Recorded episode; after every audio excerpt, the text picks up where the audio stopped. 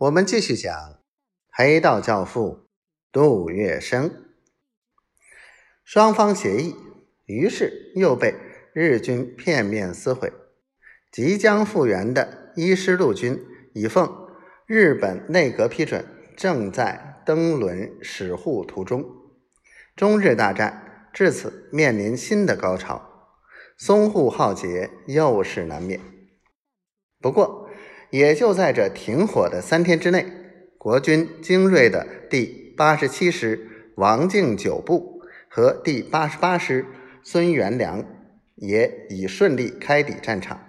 另外，国民政府更调集了兵精械足的税警总团和中央教导队，担任江湾、庙行大厂一线的防务，奠定了往后苦战三十余天、誓死不退。大举歼灭日军的胜利基础。日本人的援军第九师团混成第二十七旅团，则到二月七日才开始投入战场。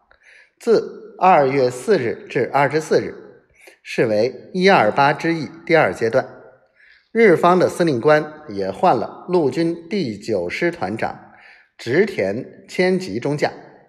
第二十四日以后。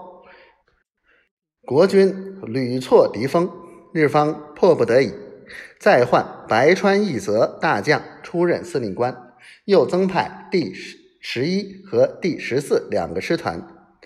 这上海淞沪之战的第三阶段，一直打到三月三日，双方进入半休战状态，然后延展到五月五日。就在中日淞沪之战第二阶段。杜月笙以其强大的群众力量为后盾，又得着机会，使他在外交场合做狮子吼、碰台拍桌，霹雳一声，大大的出了一次风头。日本军队攻击中方阵地，自始至终都以公共租界为基地，公共租界也有日本人的一份，租界当局似乎无话可说。但是，中国外交当局却仍一再向英美公使提出措辞强硬的抗议。二月二十二、二十三两日，国军对于日军以租界为庇护所，深感忍无可忍，于是发炮攻击逃入租界的日军。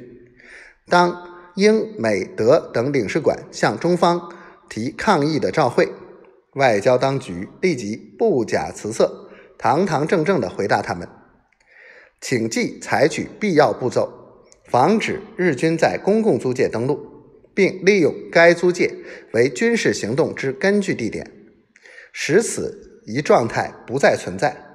因为公共租界附近流血之争斗，正由于该项状态而使然。